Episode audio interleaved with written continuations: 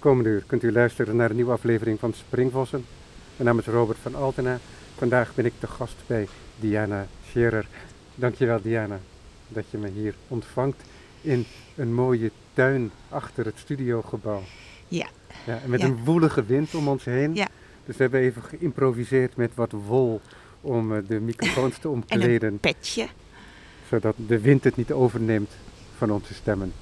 Ik heb je uitgenodigd voor dit gesprek omdat je een mooie museale solo-presentatie hebt in Museum Kranenburg in Bergen.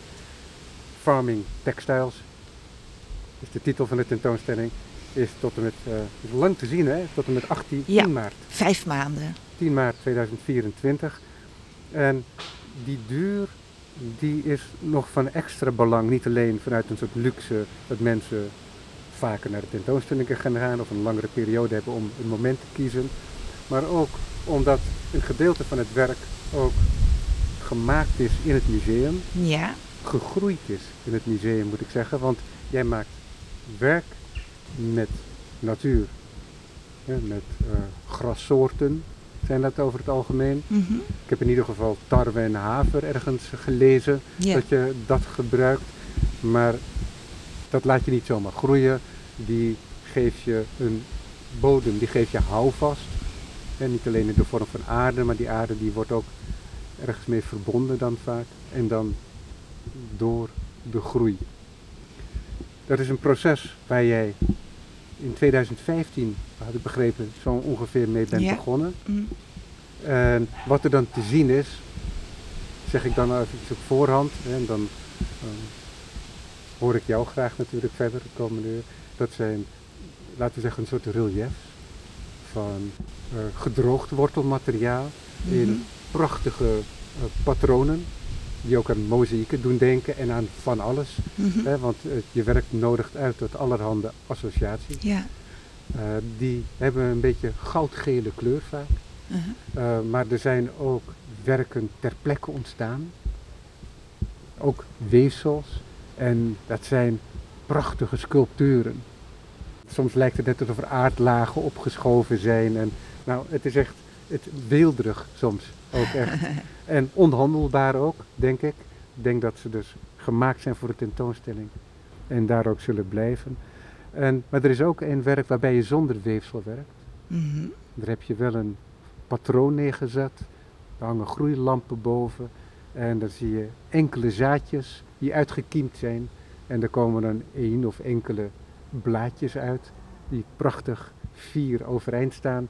En dat geeft een prachtig helder groen veld. Veld, precies. Precies. Ja. Ja. Nou, fijn dat je met me in gesprek wilt gaan. Gefeliciteerd alvast met een mooie tentoonstelling. Dankjewel. Ja, eh, gecureerd door Colin Huizing. Ja, ja. Wanneer werd jij benaderd voor deze tentoonstelling, Diana? Ehm, anderhalf jaar geleden ehm, werd ik benaderd door Colin Huizing. En hij kwam naar mijn atelier op atelierbezoek. En dan hebben we ja, eigenlijk vrij snel in de weken daarna besloten om samen te werken. Of had hij mij uitgenodigd voor de tentoonstelling. En dan eh, anderhalf jaar lang intens samengewerkt. Tot een paar dagen geleden. Ja, precies. We zitten buiten, dus we krijgen af en toe eh, wat bezoek. Nu van boven. Dus daar wacht ik eventjes op, want ik Mhm. weet niet precies hoe hard dat overkomt in de microfoon. Heb jij die tijd ook wel nodig om zo'n lange voorbereiding? Ja. Anders dan elke kunstenaar heeft natuurlijk zijn tijd nodig om een grote tentoonstelling voor te bereiden. Maar is dat specifiek bij jou ook zo in verband met groeifases en dergelijke Precies. en de ontwikkeling van de patronen ook? Ja, nou ik, heb, eh, ik denk dat elke kunstenaar, eh, of dat nou een schilder of beeldhouwer, heel veel tijd, sommigen misschien niet, dat hangt echt, dat is individueel. Ik heb het zeker. Het is een hele lange voorbereiding voor zo'n tentoonstelling. Het ontwerpen van de patronen, daar begint het eigenlijk. Dat is in de computer. Dus ik verzamel allerlei eh, patronen die ergens met de natuur te maken hebben of met de mens. Nou ja, dat is bijvoorbeeld, ehm, dat zijn de celstructuren van plantenmateriaal, ehm, de waterwegen van de plant. Bijvoorbeeld gebruik ik veel de xylem, microscopische afbeeldingen, eh, honinggraad. En dan door de mens gecreëerde patronen. Gebaseerd ook op natuur wel weer. Vaak wel. Ja. maar soms ook niet. Want Ja. ik gebruik bijvoorbeeld voor deze tentoonstelling heb ik eh, een, een, een, een ontzettende obsessie met autobandensporen. Ja, eh, die ik dan wel weer tegenkom op mijn wandelingen rond Holy Sloot, waar ik woon. Eh, die zo verbonden zijn al met de natuur, zo'n tractorsporen. Dat is bijna onlosmakelijk daar bij mij in de omgeving. Ehm, nou ja, dan worden die patronen worden gemaakt in de computer samengesteld, die constructies, zodat je nog misschien een beetje kan zien wat het is. Maar ik vind het juist zo fijn wat je ook zei in het begin, de associaties. Dat het niet altijd precies dat is wat ik bedoelde. Dat vind ik veel spannender ehm, voor de toeschouwer. Dat het niet... ehm, dat het een eigen leven begint te leiden, ook die sculptuur, eh, de structuren. En dan eh, produceer ik de schablones. Eh, dat is het enige wat ik altijd vertel over mijn techniek. Dat bepaalde soort schablones die in de aarde komen. En dan begint het een beetje zomer of eh, ja, misschien voorjaar te worden. En dan kan ik in mijn kas in Alsmeer beginnen om het werk te maken, te laten groeien. Ja, dus eigenlijk heb je meerdere studio's. Ik heb twee studios. Ja. Ja. Hier in Amsterdam Noord en in Alsmeer. En dat in Alsmeer is echt heel groot. Eh, vandaar dat ik ook die kon ik oefenen wat grotere sculpturen te maken die uiteindelijk dan zijn gegroeid in het Kranenburg. Of nog moeten groeien daar ook Ja, gedeeltelijk. Ja. En kijk, dat is een praktijk die heeft zich ontwikkeld over de jaren. Dat is niet in 2015 meteen zo van start gegaan. Ik ga het zo doen Nee, en ik ga het Nee. uitvoeren. Dat duurde lang. Dat was eh 2008, denk ik, mijn eerste eh, interesse in wortels. Eh, en dat is gewoon gebeurd met een potje. Wat we eigenlijk allemaal kennen. In het Engels heet het rootbound. Een verschijnsel van als je een plant te lang in een pot laat, heb je op een gegeven moment alleen nog wortels over. Een soort, ja, echt een hele mooie kluit eigenlijk van wortels. En dat is iets basaals of eh, iets wat wij kennen. Maar ik vond dat super spannend en dacht, hier ga ik mee door. Dan heb ik een hele serie gemaakt eh, van fasen. Toen heb ik nog gefotografeerd. Dat was, waren nog geen sculpturen, dat heb ik nog als fotografie getoond. Heb ik een boek gemaakt ehm, met Van Zoetendaal. En daarna dacht ik zo. En nu ben ik nog lang niet klaar met de plantenwortels. En dan ging ik heel veel onderzoek doen in de wereld van de wortels. Ook gewoon theorie, eh, wetenschap eh, heb ik benaderd. En toen die idee van hoe kan ik het wortelsysteem weven onder de grond. En eh, heel langzaam in 2015 begonnen. En dan in 2016 had ik de eerste resultaten. Dus een hoop vallen en opstaan stel ik me ook voor. Ja, dat was echt eh, ik, zo, hoe dat ik, soms zeg, is. ik zeg dat eh, bewust ook, ja. omdat wanneer je in het museum rondloopt, dan ziet het er ook allemaal heel vanzelfsprekend uit. Mhm. Heel enthousiasmerend, want er was veel publiek toen ik er Mhm. gisteren was, Mhm. donderdagmiddag. En iedereen was met elkaar in gesprek. Dus ook mensen die elkaar niet kenden. Ja, Omdat ze geweldig. allemaal het fijne ervan wilden weten. En mensen keken echt eh, hun ogen uit. maar tegelijkertijd, dus, dus die is de verwondering die het oproept.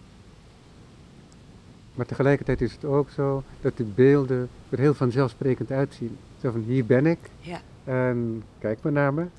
Eh, je, je vraagt je natuurlijk af hoe het gemaakt is. Maar je ziet niet, zoals het met een goed kunstwerk vaker is, je ziet niet alle problemen voor je hoofd. Je ziet toch een heldere uitdrukking Mm, van een heel proces. mm. Dat is niet zomaar verkregen, denk ik. Nee, het was echt pionierswerk waar je dan heel veel problemen tegenkwam. Of niet problemen, zo zag ik het niet, eh, tegenslagen. En dat allereerste werk was ook heel klein. Hè? Dat was 5 bij 5 centimeter of nog kleiner. En dat was natuurlijk dan wel een succesje. Daar was ik heel blij mee. En eh, dan begon ik het weer te fotograferen. Heb ik het ook nog hele grote foto's van gemaakt. Maar dat fotografie heb ik vrij snel gelaten. Toen ik ook merkte dat het echte materiaal zoveel sterker werkt. De foto's zijn goed voor in het boek bijvoorbeeld. Of ehm, eh, voor de communicatie. Die fotografie, dan onderbreek ik je eventjes, Ja. is zo gek nog niet, hè? Natuurlijk niet. Want je weet dat je met materiaal werkt, dat het, als je het uit zijn biotoop haalt, dat het afsterft. Precies. En jij legde het vast op het moment dat het nog leefde. Ja, En dus in die zin in de foto nog voort kon leven. dat was Dat inderdaad ook een belangrijke overweging, denk ik. Precies, dat, is, dat, dat, dat klopt. Ehm, ik heb ehm, nu een tijdje niet meer gefotografeerd op die manier. En dat was natuurlijk wel de hoofdreden om het op, in een verse toestand te bewaren. Dan hebben de wortels een heel ander soort beeld. Het is heel knapperig. Je ziet de haarwortels, een soort, soort heel fijne, zachte structuur. Die verdwijnt. Dat, eh, daardoor heb ik heel veel foto's ook gemaakt en ook getoond in tentoonstellingen. Misschien ga ik er ook weer mee verder. Maar deze tentoonstelling laat geen foto's zien. Nee, precies. Nee. En dat vind ik een hele mooie keuze ook. Maar hoe gaat dat vallen en opstaan? Want kijk, we zien nu het resultaat, maar ik neem maar ook aan dat jij ook niet meteen wist wat voor beeld je wilde. Want je wist nog niet precies wat het materiaal zelf wilde. En het Precies. materiaal, de natuur in de vorm van ja, de grassoorten, hè, want dat is waar je voornamelijk mee gewerkt hebt. Ja. Of heb je ook andere? Dat was inderdaad, ik had, ik had een idee en die was vrij sterk. Ik eh, dacht, dit wil ik uitproberen. Ik denk dat dat wel lukt. En toen begon ik inderdaad heel veel verschillende planten uit te proberen. En daar kom je heel snel tegen dat de meeste planten daar geen zin in hebben om eh, in mijn sch- schablones te groeien. Die willen ruimte, of die zijn te sterk, te dik. Die willen, planten willen ruimte onder de aarde, in de aarde. Om, Maar tegelijkertijd weten we ook, en onderbreek ik je Ja, weer heel ja, abrupt, maar we kennen allemaal natuurlijk die merkwaardige groei en spruitkracht in de natuur, dat je op de meest onwaarschijnlijke plekken dingen kunt zien groeien. Bomen die uit een voeg in een muur groeien bijvoorbeeld, maar ook eh, wortels die alle kanten op groeien. Maar misschien zijn het of krankzinnige uitzonderingen, of misschien, hè, zeg jij nu met jouw kennis, ja, Mhm. er zijn gewoon bepaalde soorten die dat kunnen ja. en andere soorten helemaal niet. Ik, ik weet, ja, dat klopt. Kijk, er zijn bijvoorbeeld bomen. Die kunnen, dat, eh, die kunnen ook allerlei structuren en, eh, aannemen. Maar dan heb ik wel twintig jaar nodig. Ja. En dat heb ik even niet. Ehm, dan heb je planten, wortels die eh, best wel veel dat zouden willen doen wat ik wil. Maar vinden het dan toch moeilijk om naast dezelfde soort ehm, geplant te worden op zo'n kleine ruimte. Eh, en dan beginnen ze toch met elkaar een beetje in gevecht. En dan doen ze niet dat wat ik wil. Ik ben natuurlijk wel een dan soort dompteur. Dan, ver- dan verdringen ze elkaar Ja. ook. Ja. En ik heb natuurlijk wel een bepaald idee hoe ze dan. eh, dat die schablones gevuld moeten worden. Ja, dat is een hele manipulatieve drang wel. Ook is het gedeeltelijk een samenwerking. Dus dat eh, is altijd een beetje een dubbele kant. En gassen die werken bijna als een soort kolonie. Dat zie je natuurlijk, dat is ongelooflijk. Als we naar een grasveld kijken, staan we niet bij stil dat het hoeveel duizenden of miljoenen planten dat eigenlijk zijn. Elk spriet, is één plant. Bij sommigen komt daar natuurlijk meerdere uit. Maar dat, dat zo'n kolonie van planten naast elkaar, dat, dat bestaat verder niet. Er kan nog mais. Heb, ik- vandaag reed ik ook langs een prachtig maisveld langs Holy Sloot. En ja, mais is ook een soort van kolonie. Dat is natuurlijk door ons zo geplant. Grasvelden ook. Dus, en die, dit soort soorten ontwikkelen een mooie mat. En deze mat, deze wortelmat, die, die gebruik ik. Die zet ik in Ja. als materiaal. Ja, die mat die is misschien wel beroemd geworden vanuit een hele onverwachte bron. Omdat er op een gegeven moment, geloof jaren 80, 90 was, Gilles Deleuze en Felix Guattari. Ja, ja. Die waren opeens heel erg zichtbaar in de kunstwereld. En met name dan hun eh, concept over van de, van de rhizoom. Ja. En de rhizoom, dat was uiteindelijk iets wat ze gebruikt als metafoor. Want dat is de groeistructuur van grassen, Mhm. die heel eigen is. En dat is een weefsel. Ja, dat is grappig. Dat, eh, ik krijg ehm, ook de vraag vaker of dat mijn uitgangspunt is. Maar dat is gewoon toeval of geen toeval eh, dat dat hier bij elkaar komt. Ook omdat een van mijn werken, één serie Hyperism heet. Maar dat is niet, dat heb ik niet bewust gedaan. Nee, de, de het, ja. het concept bestond ook al voor de Leus en Guattari. Ja, En de grassen bestonden al zeker voor het zoveel concept. langer. Ja, ja, ja. Ja. Bij mij ging het echt vanuit het materiaal. Heb ik dat ontwikkeld. Het Ja. idee eigenlijk, het concept van ehm, dat, wij, dat ik zo'n soort tapijt zou kunnen weven. Ja. Als ik dat grasveld omdraai. Dus dat ontdekte je dat met, met die grassen eh, goed werkte. Mhm. Ja. Maar was dat helemaal proefondervindelijk? Of was dat in interactie met de mensen van universiteiten waar je mee werkt? Dat, is- dat ging, kwam samen. Ik heb natuurlijk, eh, ik ben naar de Radboud Universiteit toen gegaan omdat zij een wortellab hebben. Zij zijn de wortelspecialisten in Nederland. Kijk, we leren elke dag wat. Ja, dat is prachtig. En dat leuke is dan ook als je daar komt met wortelideeën of wortelkunst, zijn ze helemaal enthousiast. En ze kenden mijn eerdere serie ook al, met die fase. En eh, ja, ik werd met open armen ontvangen en kreeg een plek in die prachtige kassen. Ze hebben echt van, van die high-tech kassen daar. En daar mocht ik op een tafeltje beginnen. Dat was voor mij een nieuwe wereld. En er waren allemaal wortelwetenschappen om me heen. Dus ik kon overal alles vragen. Maar niet alleen wortelwetenschappen, ook ehm, biodiversiteit. En zoveel eh, verschillende soorten van onderzoek werd er gedaan. Ik, eh, ja, ik was, ik was dolblij. Eh, maar wat grappig was dat ze daar niet, in eerste instantie niet in geloofden dat mij dat lukte. Eh, ze denken natuurlijk heel anders. Ook omdat ze veel meer weten. Als je te veel weet, dan dan ben je ook een beetje beperkt soms ja, in, in, in iets nieuws.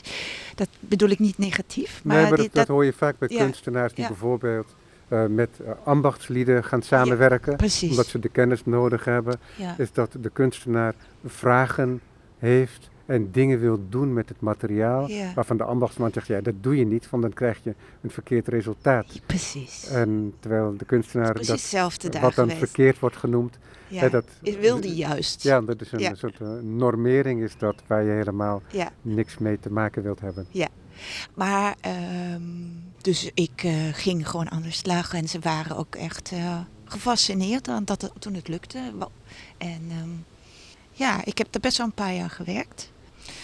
Uiteindelijk heb ik alle onderzoeken zelf gedaan, maar wel met, met een soort, ja, ze geloofden erin en gaven mij die plek. Dus dat, dat was absoluut een grote hulp. Mooi. ja. Maar dan ontdek je dus langsbrand wat er mogelijk is.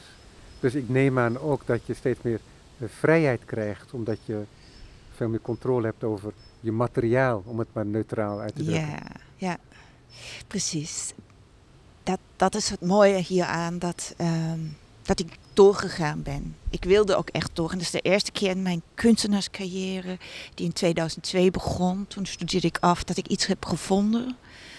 Dat dus in 2010 heb ik dat dan zogenaamd gevonden, dat materiaal waar ik door mee wilde gaan. Daarvoor had ik altijd, was ik toch echt zoekende.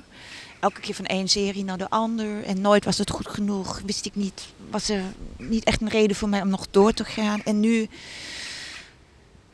ook nu nog denk ik, dat ik ben er nog niet klaar mee. Er is nu wel ruimte voor nieuwe eh, werken. Na deze grote tentoonstelling en dit boek. eh, maar ik weet dat ik hier nog wel, daar valt nog wel veel te ontdekken. Ja, Ja, en dat is die vrijheid, dat, dat zeg je goed. eh des te meer ik het in grip krijg, of des, te, des, te, des te fijner is het eigenlijk. Ja, net als als je gaat, ik weet niet hoe graag een vergelijking, als je gaat skiën leren. In het begin is het, eh, op een gegeven moment kan je skiën en dan begint het echt heerlijk. eh ja precies. piste. Ik weet niet waarom ik het nou Ja. met skiën vergelijk, misschien Ja. omdat het de enige sport is die ik echt kan. Ja, nou, dat is een vergelijking die ik ook vaak maak, omdat ik het met, met skiën als met geen andere sport heb zo heb ervaren ook. Ja, inderdaad. precies. Dat is een Ehm. enorme vrijheid als je het opeens kan. Ja. Ja, ja, maar ook de intensiteit ervan Ja. die eh, daarmee gepaard gaat. Ja. zeker. Hoe groot is het risico, die werken die je op zaal maakt, en hoeveel tijd heb je daarvoor nodig? Voorafgaand aan Welk een opening. risico bedoel je? Nou kijk, de, er is bijvoorbeeld één werk, nou, er zijn een, een aantal werken, misschien is het aardig om die ook aan Ja. te duiden. Kijk, als we op toe kunnen lopen, komen lopen vanuit de laan op het museum, dan hebben we links dat, dat statige klassieke gebouw. Mhm. En rechts hebben we die nieuwe zalen. Hele mooie, eenvoudige zalen. En in de benedenruimte, onder die zalen, dat is de zaal waar jij tentoonstelt.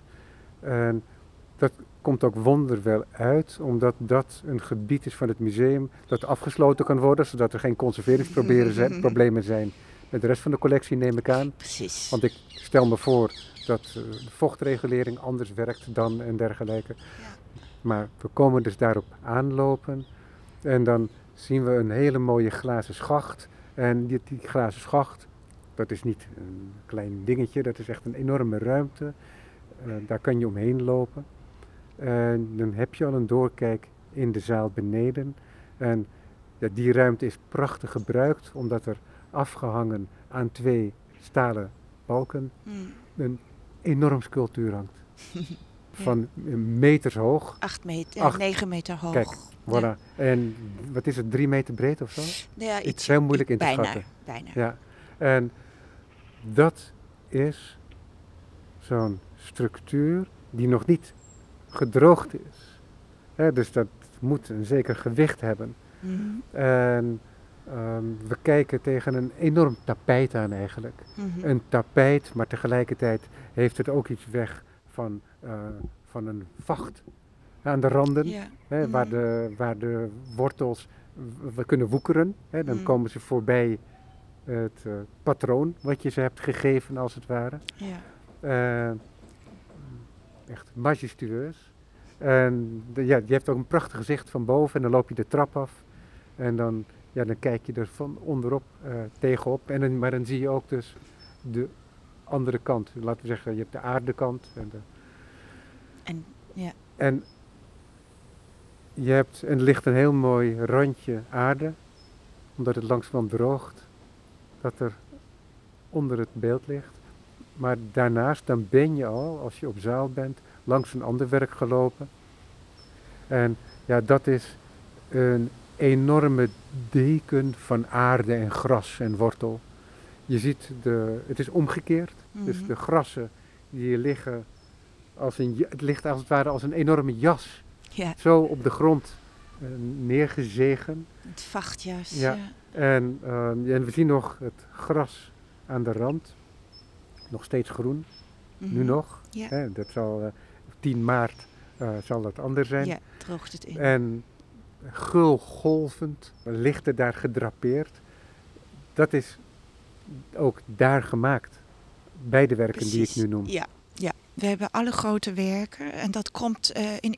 Dat ehm, heeft twee redenen. Dat de ruimte nodigt natuurlijk uit om grote werken.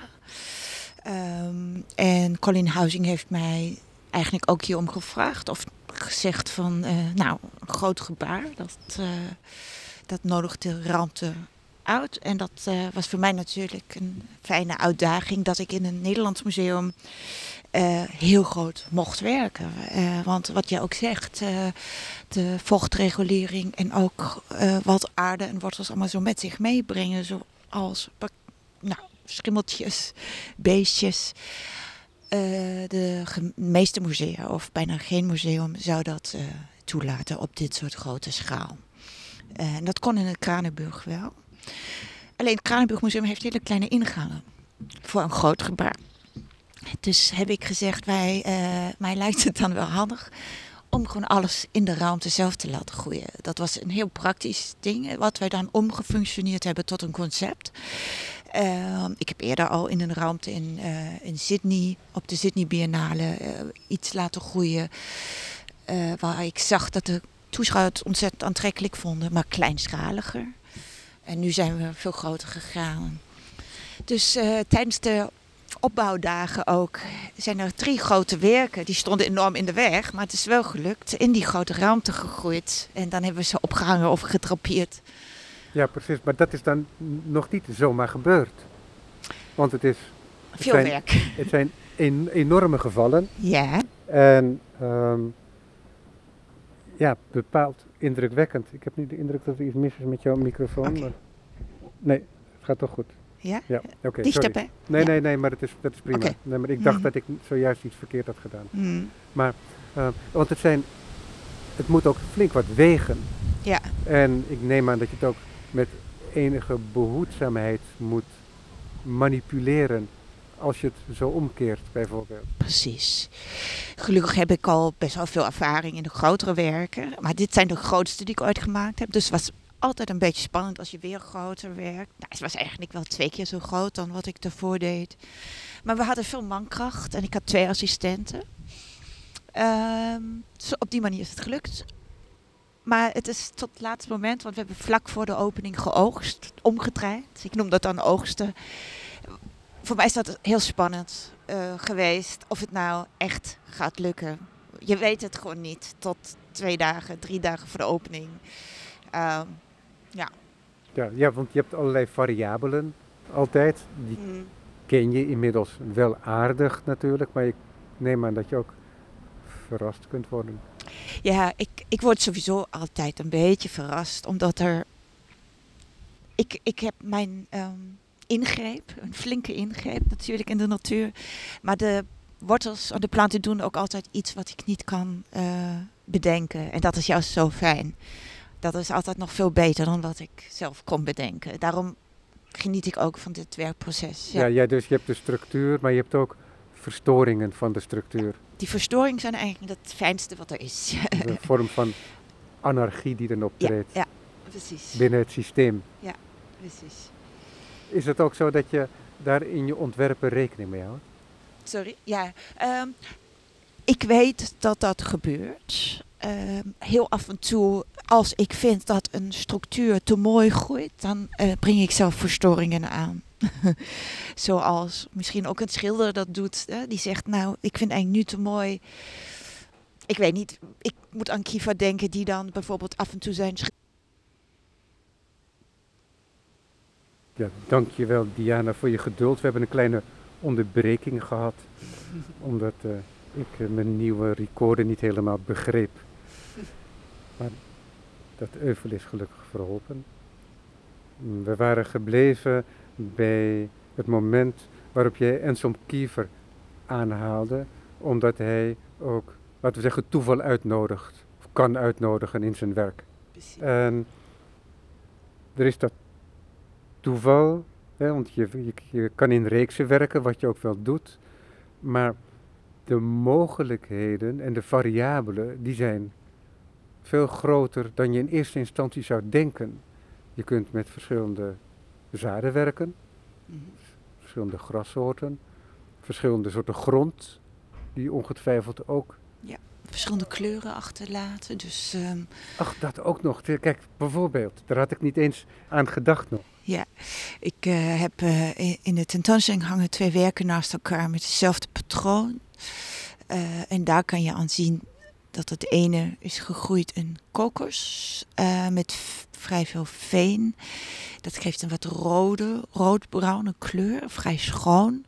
Het andere is gegroeid in humus, vrij veel humus. Um, en dat is meer zwarte aarde. Dus dat zie je dan ook. Uh, ja, dus daardoor ontstaan verschillende schakeringen, kleuren in de, in de wortelstructuren, in het wortelweefsel. Ja, precies. Dus, maar dat zijn dingen die je kunt plannen. Dus je maakt dus verschillende mixen van grond ook. Dus ik mix ze met elkaar. Soms gebruik ik ze puur.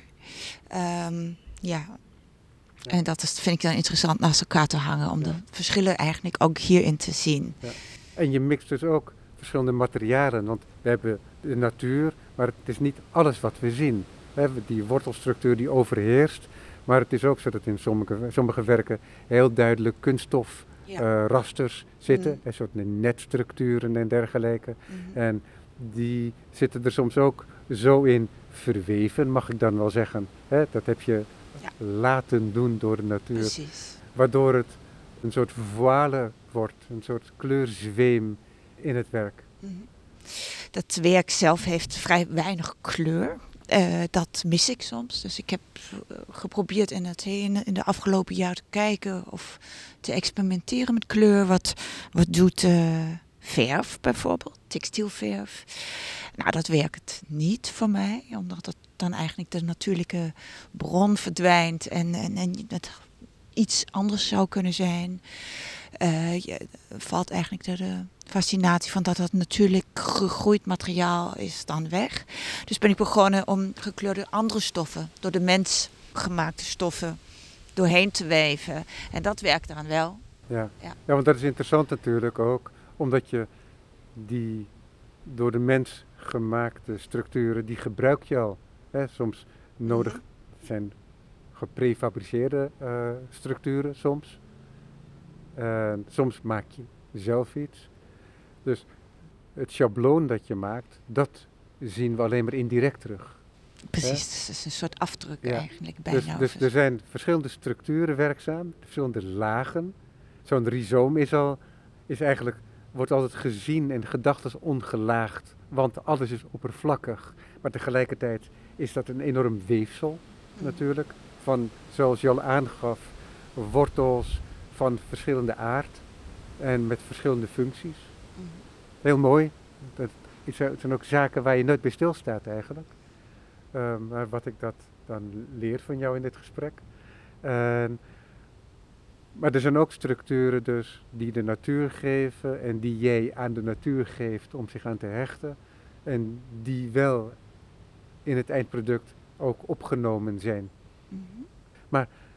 Soms is het ook zo dat aan de muren van een museumzaal, want we hebben het nu voornamelijk gerefereerd eigenlijk aan de grote sculpturen Mhm. in de zaal. Maar er zijn ook wandobjecten die vrij hangen, maar er zijn ook wandobjecten in kleine kastjes. Hè, dat Mhm. zijn een soort eh, baklijstjes. Mhm. En daar zie je eigenlijk alleen maar wortels, zoals ik het me herinner. Hè, daar is elke andere structuur die mogelijk gebruikt is om het werk te laten zijn, is weggenomen. Waardoor het tegenover die prachtige, maar ook massarijke sculpturen, die zo machtig gedrapeerd liggen, Mhm. juist er heel licht weer uitzien. Mhm. Ehm, ja, in de, in, de, in, de, in de ingelijste werken, dat zijn inderdaad diepe witte lijsten, eh, is, is, is de aarde weggenomen. Is dat wat je bedoelt? Dat Ja. het, eh, ja, dat eh, is eigenlijk alleen maar nog wortelweefsel bij en textiel. En ehm, alleen nog een heel klein beetje aarde die zich verza- wel verzamelt aan, aan, de, aan de bodem van de witte lijsten. Ja, want er zijn nog wat restjes en die Ja. hebben met het droogproces ongetwijfeld Ja. En met manipulatie van de lijsten bijvoorbeeld bij het transporteren en ophangen, verzamelen zich zo aan de onderkant dan van de Ja. lijst. Ja, dat vind ik ook belangrijk dat dat beetje aarde er nog in blijft. Ehm, ik, eh, ik kies ook voor vrij klinische lijsten, witte, om die contrast van dat natuurlijke en dan ook dat menselijke een beetje te benadrukken. Ehm, ja, dus ik werk groot, klein en ehm, ik vind vaak de kleinere werken moeilijker te maken dan de grote. Omdat eh, als je de, de energie of de, de kwaliteit dat ik de toeschouwer nog kan vangen om er goed naar te kijken, om of, ja, iets aantrekkelijks van te maken, vind ik lastig op een klein formaat. Want de grote formaat die werken al op formaat. Hè, dat eh, heeft, geeft dan een bepaald soort indruk. Maar om dat op kleine schaal ook voor elkaar te krijgen, is veel lastiger. Eh, dus ik doe eigenlijk langer over zo'n klein werk dan de, de hele grote. Maar bedoel je dan dat de expressie van bijvoorbeeld zo'n, je hebt het patroon en je hebt de rand en die rand, dat is echt eh, prachtig wollig bijna. Hè? Het ziet er bijna uit alsof het eh, mooi vervild eh, wol is. Ja. En wat er omheen hangt, en dat heeft, het is heel expressierijk. En bedoel je dat dat zaken zijn die je niet in die kleine werken kunt doen? Nee, kan ik ook in de kleine werken doen. Eh, maar wat ik eigenlijk eh, wilde zeggen, in de grote werk die vergen ook veel aandacht en, en voorbereiding. En ook praktisch. Hè? Dus ik moet met meer mensen aan werken. Het moet inderdaad iets ingroeien dat het, ehm, dat het blijft hangen. Dat is natuurlijk eh, een zo'n hele groeistructuur erin van kippengaas hebben we erin laten groeien. Dat het niet uit elkaar valt. Ehm, het ging meer over de, eh, de uitstraling van het werk, denk ik, waar ik het over had. De kwaliteit. Dat, eh, om dezelfde kwaliteit te bereiken van zo'n klein werk, vind ik moeilijker dan van de grote, omdat de grote al op hun formaat indruk maken. Bij de kleine moet je dichterbij en dat, dat is iets wat mij opvalt, omdat je vaak denkt: oh, oh, mensen denken dat de grote werken zo ontzettend veel moeilijker te maken zijn. En ik vind zelf dat de kleine werken veel moeilijker Ja. te maken zijn. Ja. Maak je dan ook hele andere keuzes voor de patronen die je dan Ja. ontwerpt? Dat, dat zeker. Eh, waar ik, ik denk er wel over na dat, eh, dat ik weet dat, dat, dat mensen inzoomen, dichterbij gaan. En dat dan iets anders te zien moet zijn.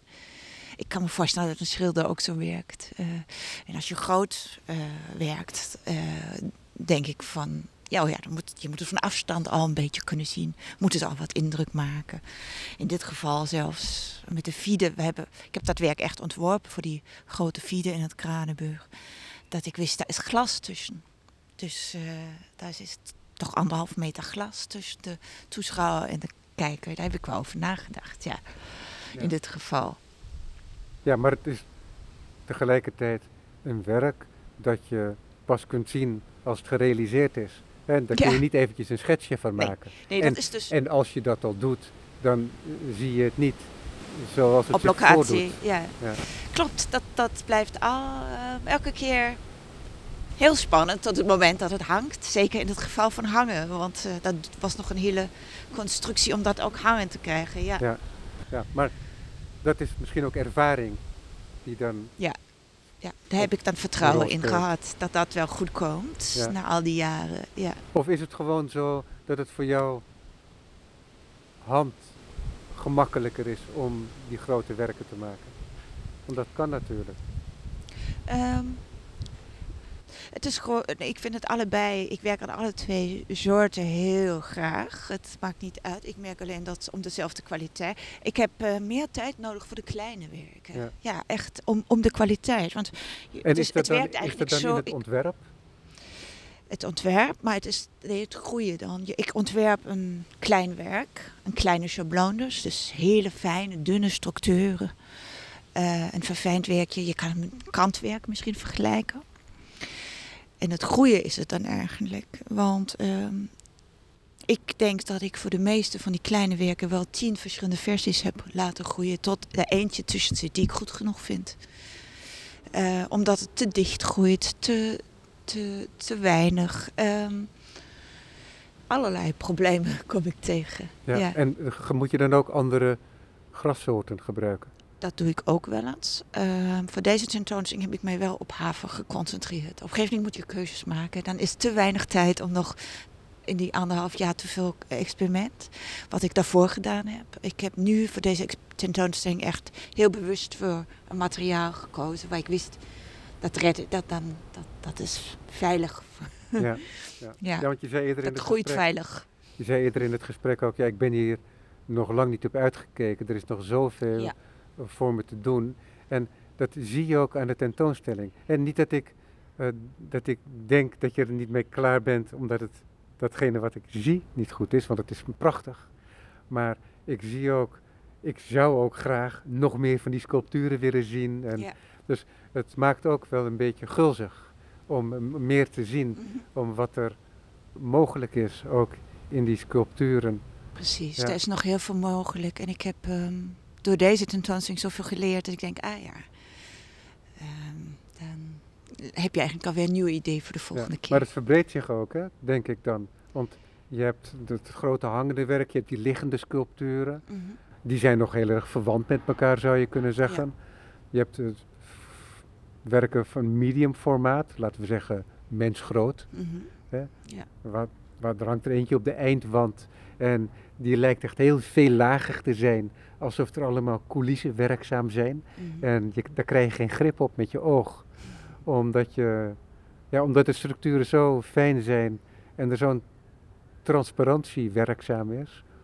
Dat je echt erop toe moet lopen om te weten waar je mee te maken hebt. Mhm. Het, is, eh, het, het werk is een beetje een illusie, als het ware. Terwijl het toch echt ook heel concreet is, blijkt dan als je ervoor staat. Nou, het klinkt goed hoe je Ja, dat ja. omschrijft. En, maar je hebt tegelijkertijd dus ook, dan heb je die, die kleine reliefs in die eh, ingelijst Mm. waar je het al over hebt. Hoe zit dat met de houdbaarheid van de werken? Hè? Want we hebben al geconcludeerd dat een aantal werken die in situ zijn gemaakt, Ja. ja, die overleven de tentoonstelling niet. Hè, die gaan die transformeren tijdens de tentoonstelling ook. Maar daarna zijn ze niet meer te transporteren, denk ik. Eh, wel, waarschijnlijk wel. Het klopt. eh, ze worden wat harder. Dus, maar in principe zijn er allerlei mogelijkheden om ze dan weer op te rollen en naar een andere expositie te verplaatsen. Of in mijn kas te bewaren voor een tijdje. Eh, maar dat blijft wel even spannend tot het einde. De, ehm, en de werken die aan de muur hangen zonder aarde, die zijn heel makkelijk oprolbaar als gewoon een pergament of als een stuk stof. Die kan ik heel goed. eh, dus de, werken met de aarde erin zijn wat stugger, inderdaad. En de houdbaarheid, die vraag krijg ik altijd. en dat is ook terecht. Eh, meer vaak van mensen die misschien ook geïnteresseerd zijn om een werk te kopen. Ja, wij zijn geneigd om te denken, alles wat natuur is, vergaat. En dat is niet zo, want alles wat natuur is en in de buitenruimte is, vergaat. Maar alles wat we binnenhalen, blijft gewoon even goed als fotografie of tekeningen. Want als ik een mooie tekening hier buiten neerleg, die is sneller weg dan mijn wortels. Dus, eh, maar als ik eh, het achter museumglas, zo doe ik dat, en droog bewaar, UV beschermd, zoals elk kunstwerk eigenlijk beschermd moet worden, blijft het heel lang. Misschien wel langer dan een schilderij, dat, dat weet ik nog niet, omdat de techniek nog jong is. Eh, houdbaar. De oudste wortels zijn in piramides gevonden. Dat hou ik dan altijd aan, dus dat is een hele mooie vooruitzicht. en ja, gewoon, ja, ik verwijs ook naar Herman de Vries. Die al sinds de 60 jaar eh, zijn gevonden blaadjes en wat dan allemaal grassprietjes Ja. achter glas zet. En dat hangt er nog steeds. Ja. Ja, ik heb ook, vond ik laatst terug, ik had ooit in Zweden in het bos een heel mooi blad gevonden, wat een soort filigrijn structuur heeft, omdat het blad Ja, van een esdoorn eh, helemaal weg was gegeten. ja. Dus dan zie je inderdaad zo'n mooi kantwerkend structuur. Maar je zag aan de rand ook nog dat het een rood blad was. Kijk En eens. Ja. Ja, dat is inmiddels wel bruin na Ja. Ja, 25 de jaar. kleuren veranderen natuurlijk wel. Ja, Ja, maar de structuur is inderdaad gewoon nog Ja. heel. Dat blijft. En ehm, de kleuren veranderen ook voor mijn wortels, net als bij hout. Ehm, ik ga verder. Ik heb heel veel geprobeerd met eh, allerlei stofjes die ik erop zet. Of op smeer zelf, spray, om het nog houdbaar te maken. Maar dat werkte altijd tegen. Integendeel, het werd er echt slecht van. Dus ik heb gekozen voor droogte Ja. en achter glas. Ja, het is interessant is dat toch. Ja, want je zou het in kunnen kapselen, maar dan... ehm, Dat kan. dan Vaak kom je dan heel snel bij kunststoffen weer terecht. ja. Ehm, en eh, allerlei dingen. Ja, of, ja, en je, je gaat ook natuurlijk iets aan de stofuitdrukking veranderen. Want ik denk bijvoorbeeld aan was bijvoorbeeld. Ja, Maar dat is... eh, en dat, dat wordt een... het is niet dat- mooi. nee, het precies. ziet er niet goed uit. Ja. Die wax, ja. Ehm, dus zo. Ja, het is interessant, toch? Ja. En wat ik wat toch fascinerend vind ook, is hoe, hoe helder de werken zijn. Dat, dat was ik Mhm. echt eh, door eh, verrast. Qua kleur of qua... Maar ook wat lijn betreft. Ja. Heb jij in je zoektocht naar de mogelijkheden en ongetwijfeld ook wel mm, naar de verschijnselen van wortelgroei andere voorbeelden gevonden van gebruik van die wortelstructuren?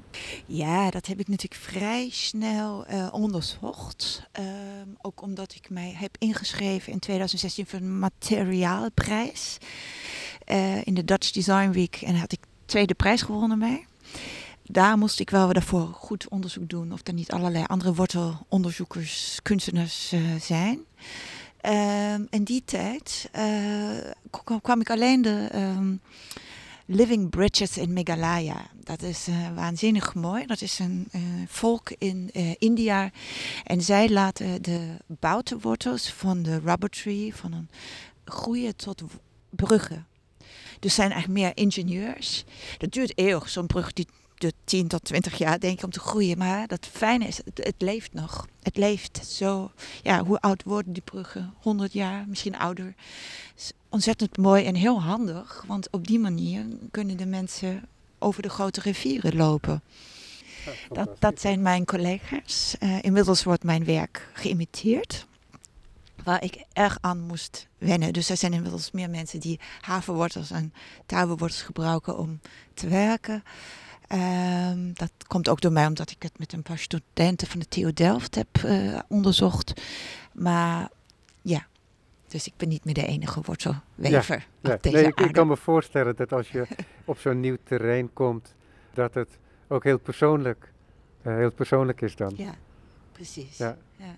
Maar uiteindelijk is het niet patenteerbaar en ben je ook veel te veel gericht op je eigen werk waarschijnlijk, ja. met wat jij ermee kan doen. Precies. Um, om je daar op langere termijn eh, druk over te maken. Precies, ik uh, ga want, door. Want als er iets niet imiteerbaar is, in, in, let, in, letterlijke zin, zijn het deze werken natuurlijk. Nee, precies. Uh, wel de techniek en dat uh, wordt meestal wat ik dan ook super leuk vind als ik dat zie, dat studenten die daarmee bezig zijn, bijvoorbeeld in Eindhoven of eigenlijk in de hele wereld inmiddels krijg ik berichtjes die mij dat dan ook toesturen en mij ook noemen uh, in hun bericht op Instagram. Of, dat is natuurlijk wel leuk.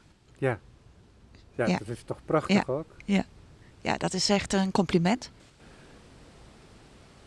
Je bent hier eigenlijk wat natuur betreft nog niet helemaal niet zo lang mee bezig. Hè? Als, je, nee. als ik dan denk aan hoe lang zo'n boom ja. erover doet om zo boven ons hoofd te groeien. Ja, Hè? Heel de, de, esdoorn waar we onder zitten, is dat nog heel recent.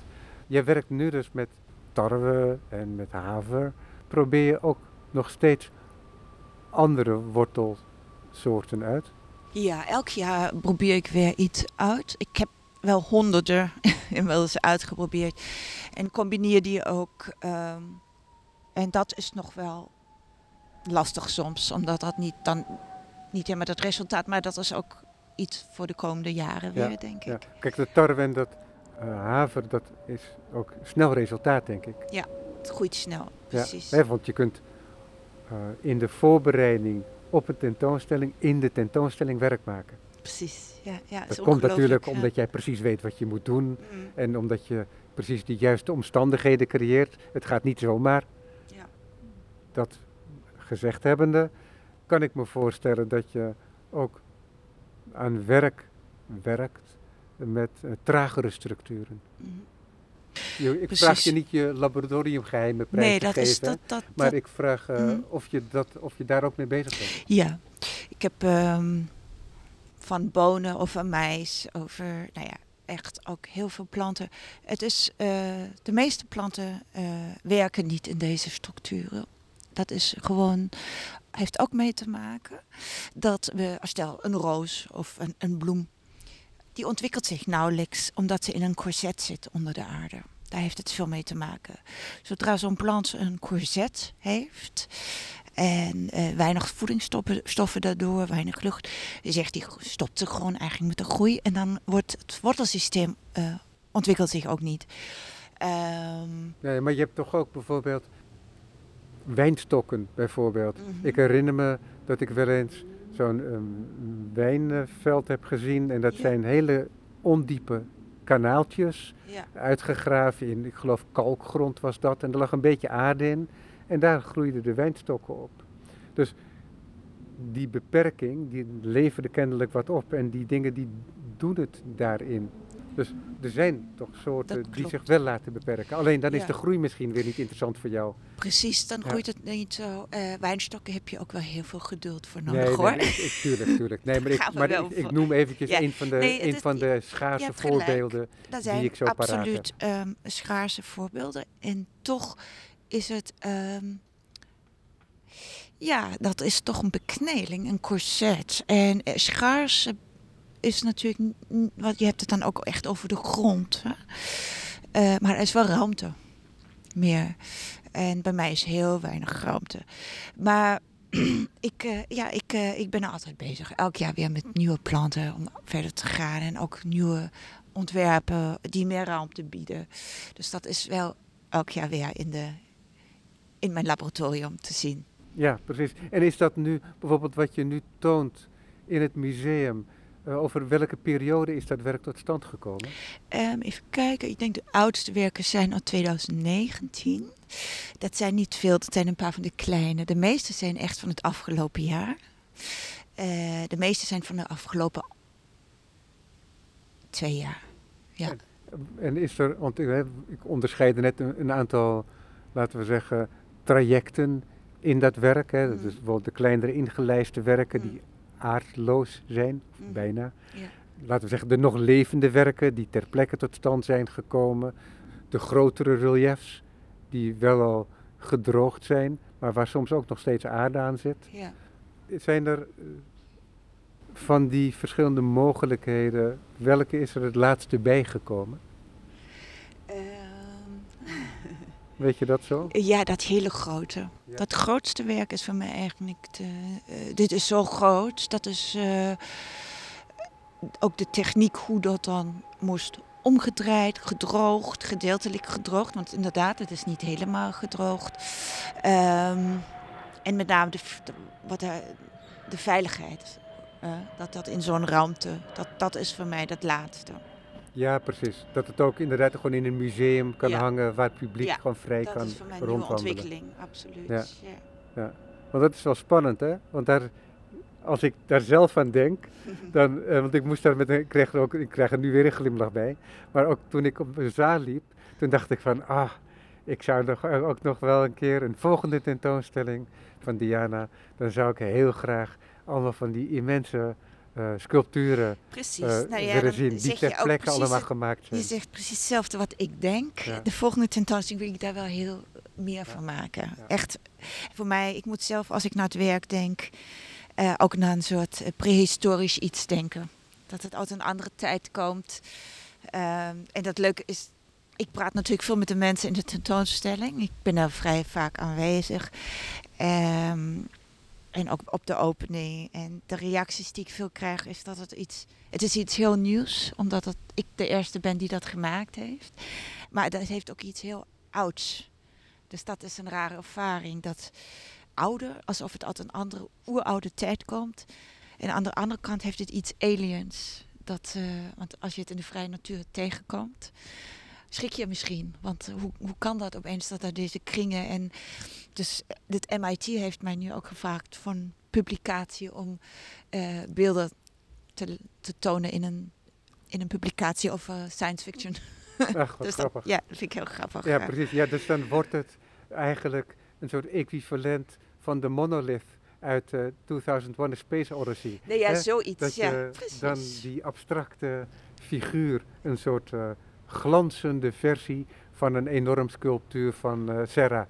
Die daar opeens in ja, woestijngrond is er dan. Uh, dat is een beetje, denk ik, waar ze aan denken daarbij. Ja, ja dat is interessant ook, omdat jij die prehistorie noemt. En tegelijkertijd is het nog helemaal vers ja. hè, wat er te zien is. Ja. Dus dan bestrijk je een heel gekke tijd. Mm -hmm. hè, dat het contemporain is aan ons. En het, is, het groeit nog steeds.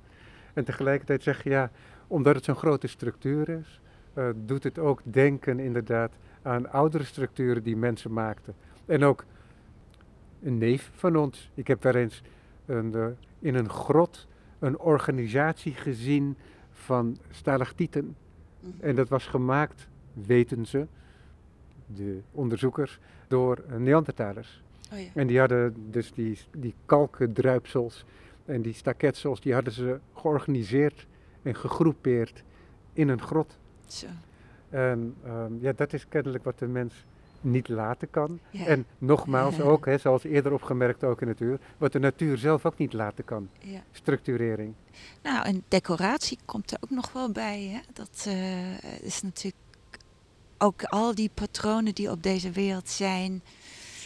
De, de mens heeft echt een drift van decoratie. Het begint natuurlijk in de grottekening meer om mm. iets neer te zetten wat, wat ze gezien hebben of wat ja. verhalen te vertellen. Maar decoratie, dat is het, het, decoratie noemen, dat is ook een naam, toch? Want enerzijds, er, zijn, er is zoveel over op te merken.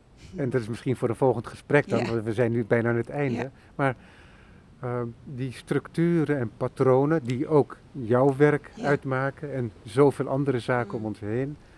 Dat zijn een soort vereenvoudigingen van zaken die we in de natuur aantreffen. Maar anderzijds zijn het ook gebaren waarmee de natuur op afstand gezet kan worden. Dat is een hele gekke paradox natuurlijk. En dat gebeurt bij jou, in jouw werk, natuurlijk ook. Ook, die, ja. die twee bewegingen, Mhm. onder andere. Mhm. Ja. Diana Scherer. Dankjewel voor dit gesprek. Excuus nogmaals voor de onderbreking, want dat, dat, eh, is, dat is eh, eh, een beetje onhandig. Ehm, jouw tentoonstelling Farming Textiles is tot en met 10 maart te zien in het komende jaar. Ik ben ook heel benieuwd, ik ga zeker nog een keer terug om laat in de tentoonstelling om te zien hoe die werken zich hebben getransformeerd. Ja, Die werken die op zaal zijn gemaakt. precies. Er komen dus nu meer nog. Hè? Elke paar weken komt een nieuw werk erbij. Er komt nieuw werk bij Ja. en er is tegelijkertijd ook verval gaande. Ja. En ja, ik ben echt heel benieuwd eh, wat voor beeld dat oplevert. En nogmaals, er is ook een boek verschenen.